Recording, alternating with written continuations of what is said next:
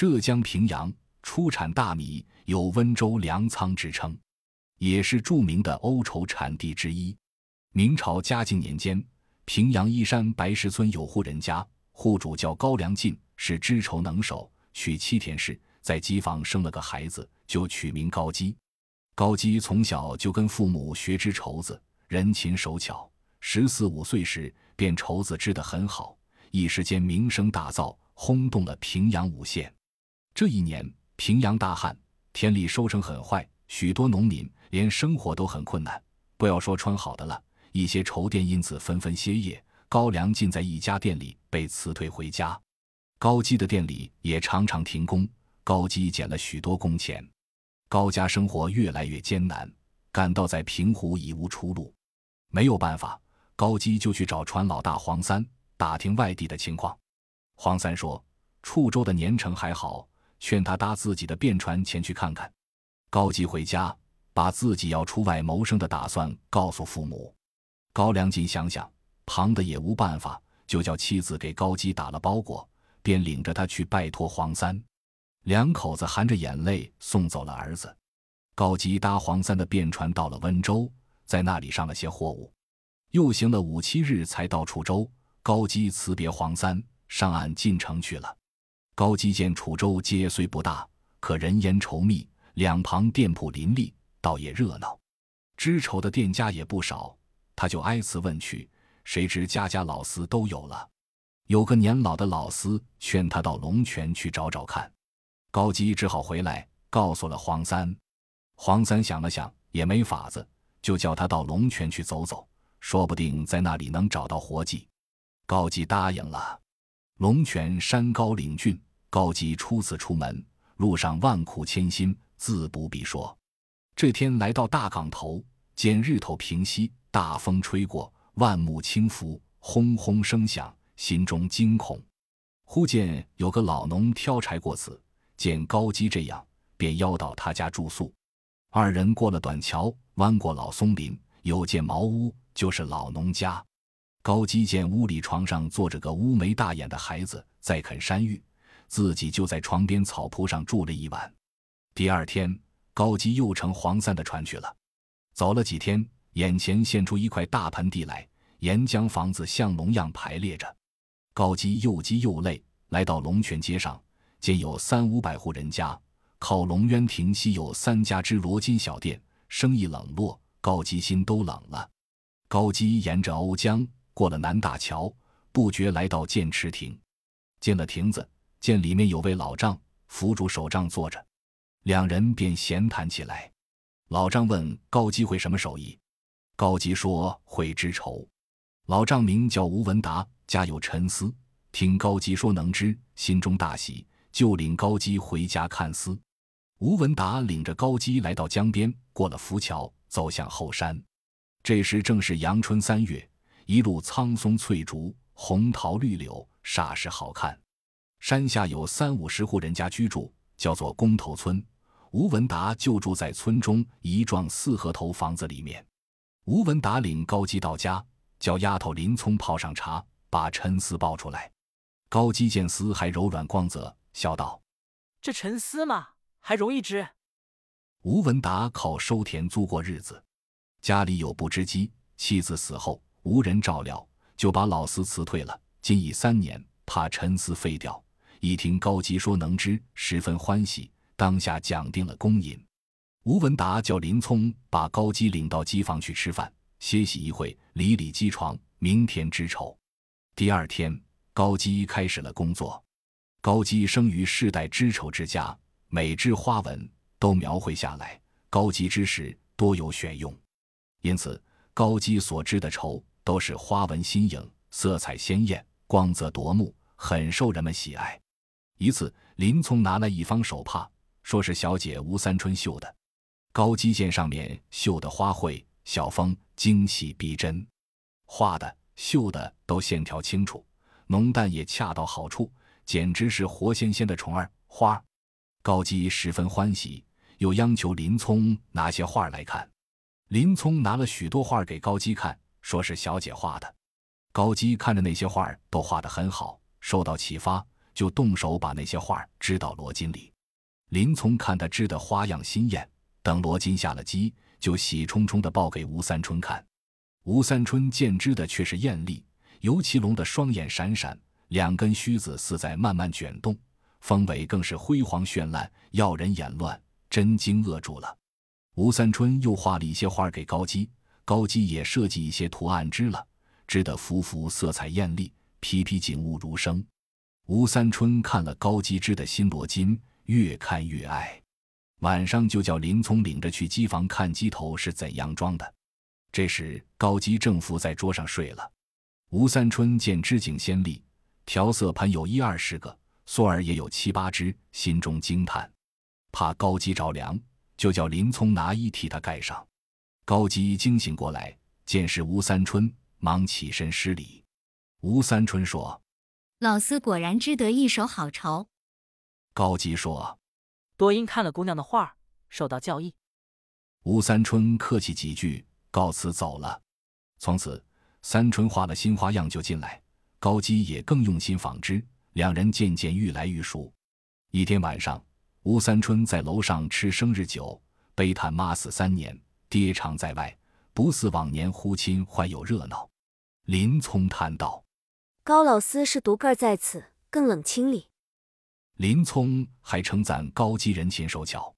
吴三春听了，沉吟一下，就叫林聪送两盘菜给高基吃。林聪捡了两样菜，兴冲冲的给高基送去。好半天，林聪回来说。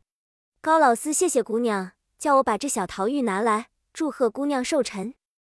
吴三春看了，叹口气，叫林聪服侍睡下，在床上又把小桃玉玩弄了好久，才套在脖子上，放在胸口，轻轻吁口气，迷迷糊糊的睡去。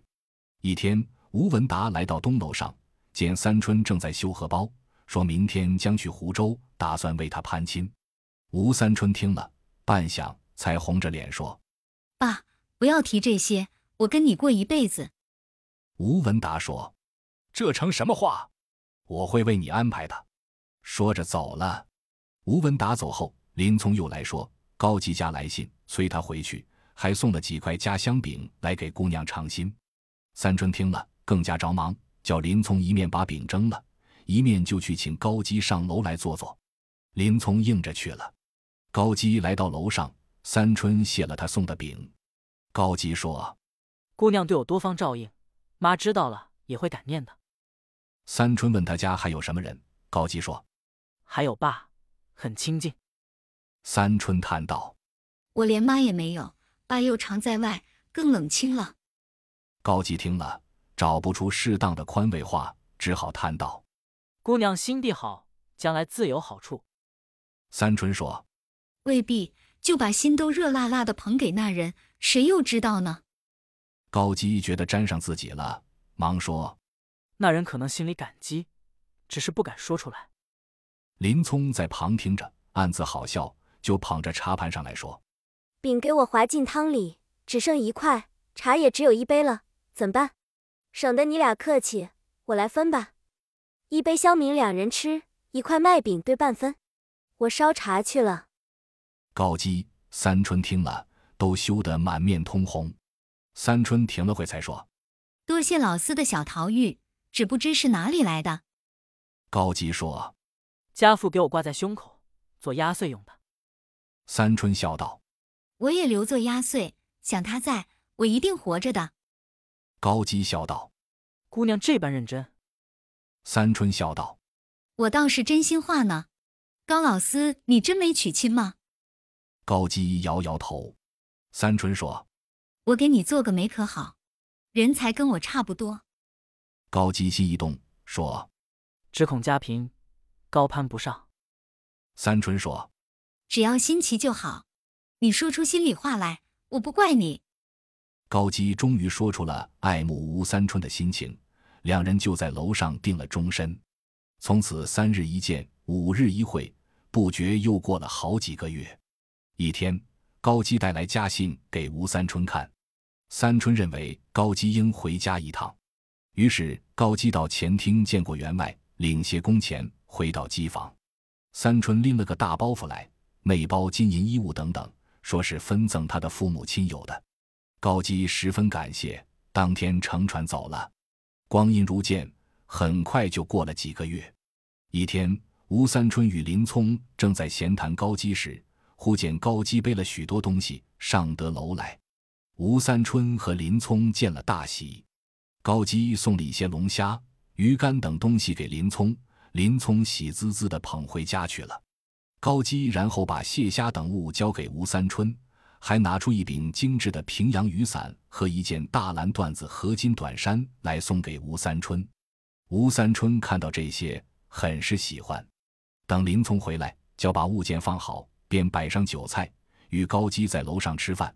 让林聪坐在门口向楼下看望，才喝了两杯酒，林聪便轻轻叫道：“姑娘，员外来了。”吴三春沉着的说道：“随他，我们自管饮酒。”高基慌道：“当面碰着总是不好。”吴三春想了一想，说：“也好。”就叫高基躲到帐子后面去。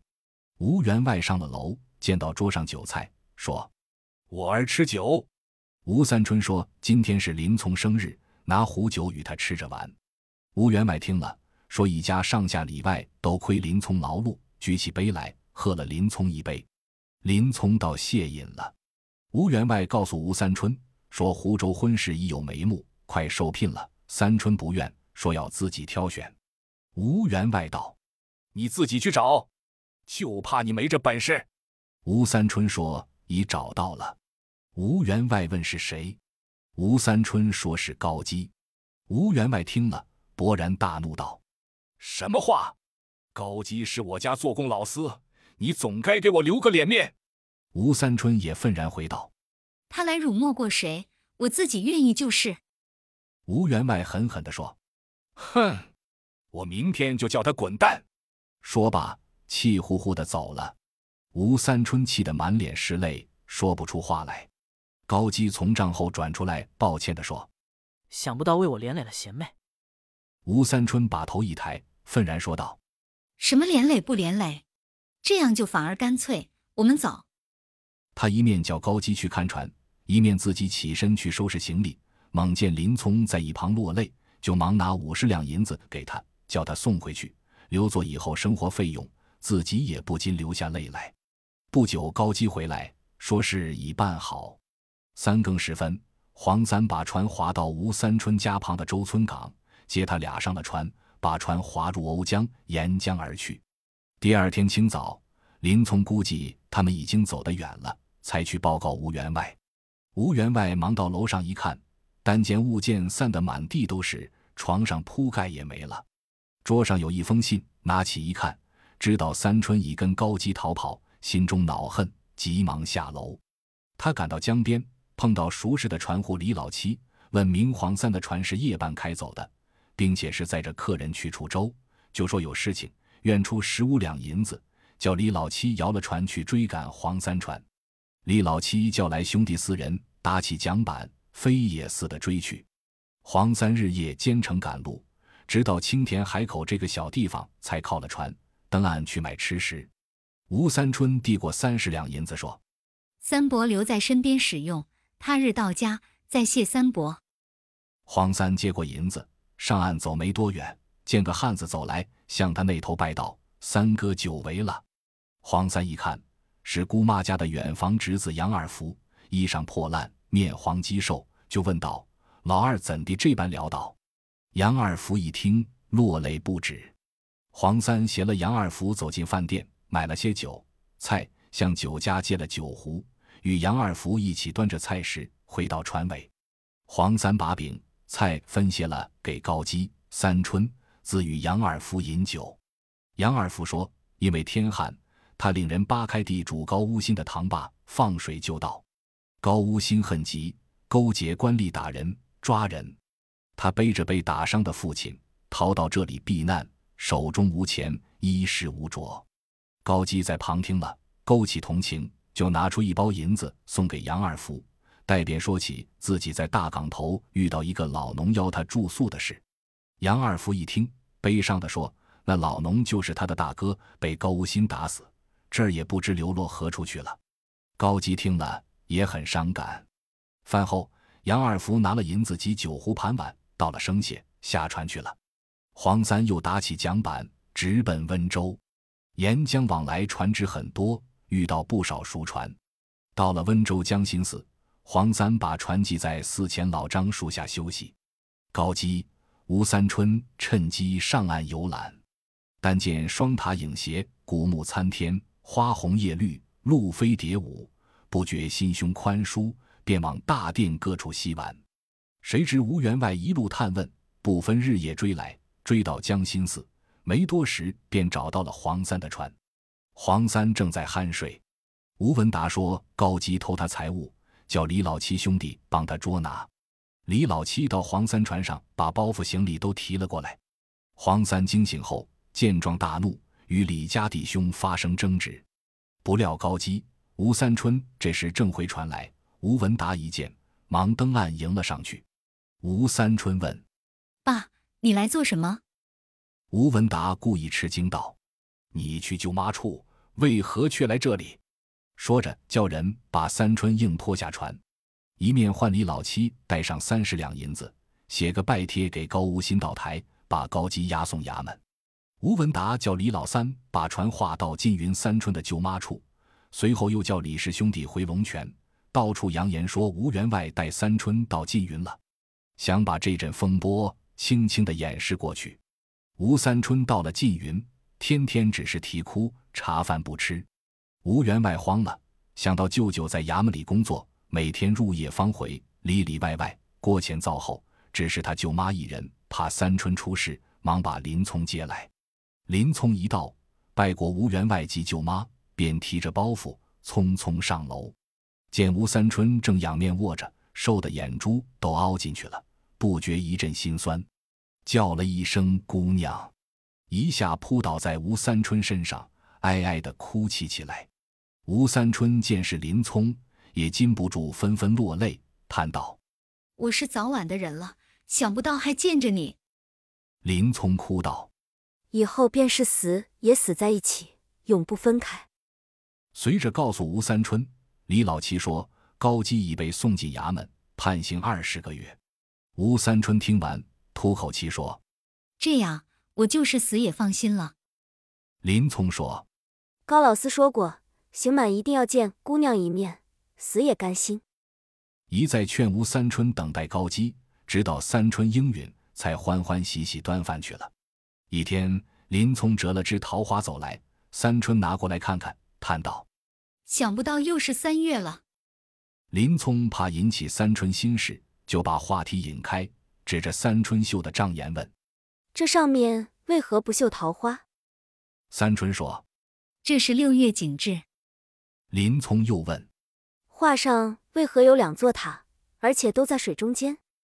吴三春说：“这是温州的江心寺。”林聪猛然悟到，吴三春绣江心寺是为了惦念高基，自知失言，不敢想了，就转用其他言语，把吴三春慢慢的劝慰一番。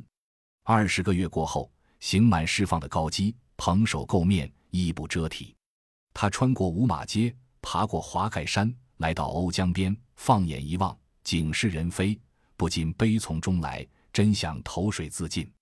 他继而一想，我何不前往龙泉寻觅三春看看，见着一面也未可知。如果情况不好，那时死也未迟。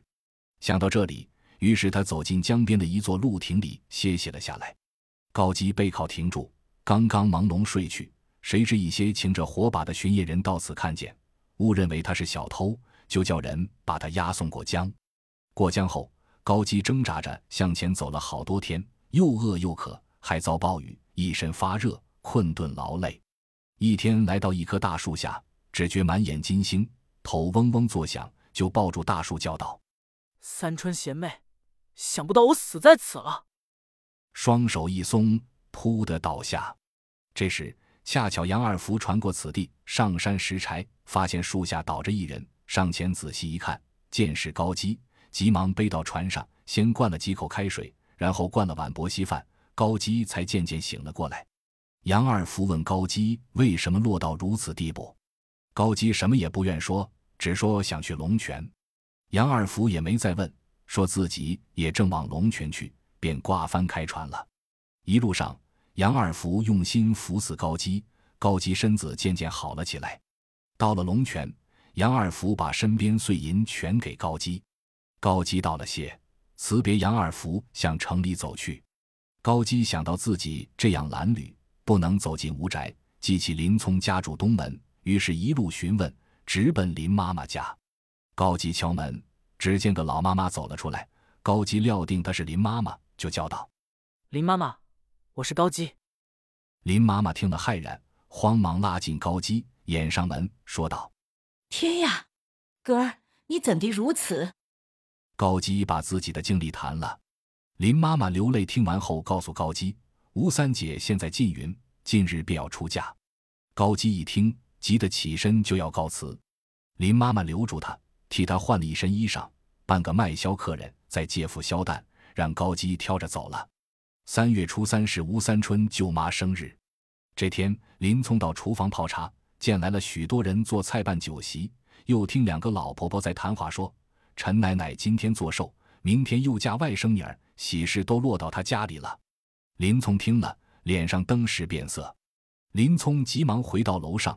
见吴三春正凝神挑绣江心似景致的帐檐，心想：“哎，明天一到，就什么都变了。”他不敢多说一句话，只是心里暗暗着急，不觉滴下泪来。吴三春抬头见了，惊异的问：“你不舒服吗？”林聪摇摇头说：“因舅妈的生日，不觉想起自己妈妈，心里难过。他邀吴三春一起到舅妈处拜寿。”吴三春怕林聪过分难过，答应了。两人到舅妈处拜了寿。林聪回楼挑帐檐去了。吴三春在院里听见两个婆婆在闲谈，一个说：“陈奶奶的外甥女那么美，明天就要嫁给湖州富商徐歪脖子，鲜花插到牛粪上，岂不是命？”吴三春听了，如同一个霹雳打在头上，他歪歪斜斜地上了楼。林聪见了大惊。忙放下帐檐迎了上去，见他脸色白得如纸，眼珠动也不动。林聪忙去扶他，吴三春就身子一软，倒进林聪怀里。林聪将吴三春扶了上床，见他呼吸急促，不觉哭了。过了不久，舅妈上楼来说，吴员外明天送嫁妆来此，将三春嫁到湖州去，还说高基已死，劝三春听从父命。没想三春竟然一一应承，舅妈见到这样，喜滋滋的去了。舅妈去后，吴三春就指使林聪去炖莲子、烧桂圆。林聪感到惊奇，几步赶到厨房，托人代烧，随着赶回楼上，推开门，只见三春把根丝罗带塞进席子下面，心想好险，于是紧紧看住三春，再也不敢离开半步。第二天早上，舅妈送来红缎新衣。吴三春拿过穿了，还要林聪到舅妈房里去挑帐沿，说是自己想洗个澡。于是拴上门，摸出丝罗带，打算自缢。正在这时，猛听的一声“麦萧喝”，声音很似高基。再听听，一声紧似一声，太像了。吴三春慌忙下楼，走到门口一看，果真是高基，说不出的心头之喜。连忙把高基引进门里，谈到别后情况，两人都伤心哭泣起来。正在这时，只听舅妈叫道：“三春，你爸来了。”吴三春惊愕未定，吴文达已高兴地叫着乖囡闯进屋来。他回头见着高基，惊骇不已，便拉着吴三春上了楼，恨道：“这死囚真不怕死！”吴三春冷笑道：“我也是个不怕死的。”何况于他，吴文达气得呆了许久，低声叹道：“你究竟想要怎样？”三春说：“你愿闹，我就豁出这条命；你不闹，就让我招待他一番，打发他走。”吴文达没法子，只得答应，但又关照三春说：“人多嘴杂，不许他再见高基。”高基见了三春，正在暗自庆幸。忽然有人说：“姑娘送饭给他吃。”一看饭菜，心都灰了。送来的白响是说白白响了，白响上面是槐花，槐花难染旧衣裳啊。还有竹篮，竹篮打水一场空。高基越想越难过，难怪他穿了嫁衣，原来心早变了。想到这里，他把饭一推，挑起萧担就走。吴三春见了，忙跑出来，把一包麦饼放在担子上。正巧吴文达见着，雷也似的大喝一声，高基挑着萧担镜子去了。吴三春匆忙上楼，靠窗望高基过桥而去，叹道：“高兄，高兄，想不到我先走一步了。”走到床边去掀席子，不料林聪跑了过来。三春知使他去做针线生活，林聪不动，只是望着他流泪。林聪说：“姑娘，我已见着你席子下的丝罗带了。既然高老四活着，你就该和他一同逃走，又何必死呢？”吴三春想想也是，便拉件素色衣裳披着，抓起帐沿，趁大家忙乱之际，由林聪领着开了后门逃了。林聪随即回楼。见吴三春在大雨中过桥跑了好远，就摸出一双红缎鞋，把一只丢进楼下溪里，一只放在窗沿上，大叫姑娘投水自杀了，拍窗顿脚大哭起来，惊得吴文达、舅妈等慌忙上楼。这时高基已冒雨走到桃花岭，他怒气难消，打开吴三春给他的包裹，把里面的麦饼、枕头、银子、金镯等都扔了。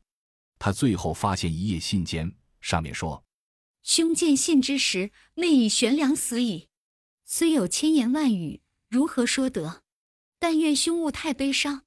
包内金银与兄另取嫂嫂，妹虽死无恨，一物赠兄留念，见之如见妹也。”高基看罢，痛裂心肝，不觉一下跌倒。高基哇的一声吐出一口鲜血，他撑住身子。爬着去收拾扔在地面上的物件，把他搂在怀中，痛哭不已。忽地站起来，一头向亭子里的柱上撞去。这时，吴三春冒着风雨赶来，忽见高基倒在泥水里，忙上前抱住，啼唤不止。好久，高基才慢慢醒来，看见吴三春疑是做梦，是三春一再解说，并拿出路飞蝶舞的江心寺障眼给他看，高基这才相信。又紧紧抱住吴三春，哀哀痛哭不已。吴三春猛然想起这儿离缙云还近，如果给人见了，怕又要引起麻烦，就催高基快走。高基说：“我们回平阳家里去。”便说下的桃花岭到好溪就有船可乘了。吴三春把萧旦推下岭去，把余下的金银衣物理在一个包裹里，又在地上寻找麦饼。高基说：“麦饼岭下有得买。”吴三春说：“我饼里都包有银子，怎都丢了？”高基懊悔不迭，忙帮着寻找。两人胡乱找了一会，吴三春便扶着高基离开亭子，沿着小道，踏着遍地的桃花瓣，一步一步向岭下走去。